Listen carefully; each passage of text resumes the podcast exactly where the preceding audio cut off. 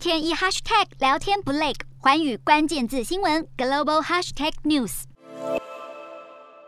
熊熊大火伴随浓烟，消防人员在一旁拼命洒水灌救。不满西方各国持续援助武器给乌克兰，俄军将攻击目标转向用来运送外国武器至乌东顿巴斯地区的铁路。据了解，已经有六处供电设施被破坏，而与顿巴斯地区接壤的乌克兰第二大城市哈尔科夫同样遭到严重攻击。俄军二十七号对当地进行空袭和炮击，造成多人死伤。不过，总也会有好消息，乌军在顿巴斯地区传来了捷报，过去二十四小时内抵挡了来。来自俄军的六十三次攻击，同时摧毁俄军五十五辆坦克和数十辆军车。不止东部地区，乌克兰南部也是俄军新一波攻击的目标。位于南部的扎波罗热市一处商场遭到俄军飞弹袭击，造成至少一死一伤的悲剧。当局下令开挖壕沟，积极备战。虽然俄国当局在当地时间二十五号单方面宣布开放人道走廊给乌克兰东南部港都马利波，遭围困在亚速钢铁厂的民众撤离，但截至当天晚间八点都没有平民离开，显示乌国民众对俄方根本不信任。乌国民众对俄罗斯的侵略是极度愤慨。首都基辅市中心一座苏联时期由俄罗斯送给乌克兰，象征乌俄友谊的纪念碑被民众拆了个一干二净。只将保留下来的拱门改名为乌克兰人民自由拱门，意味着两国友谊正式破灭。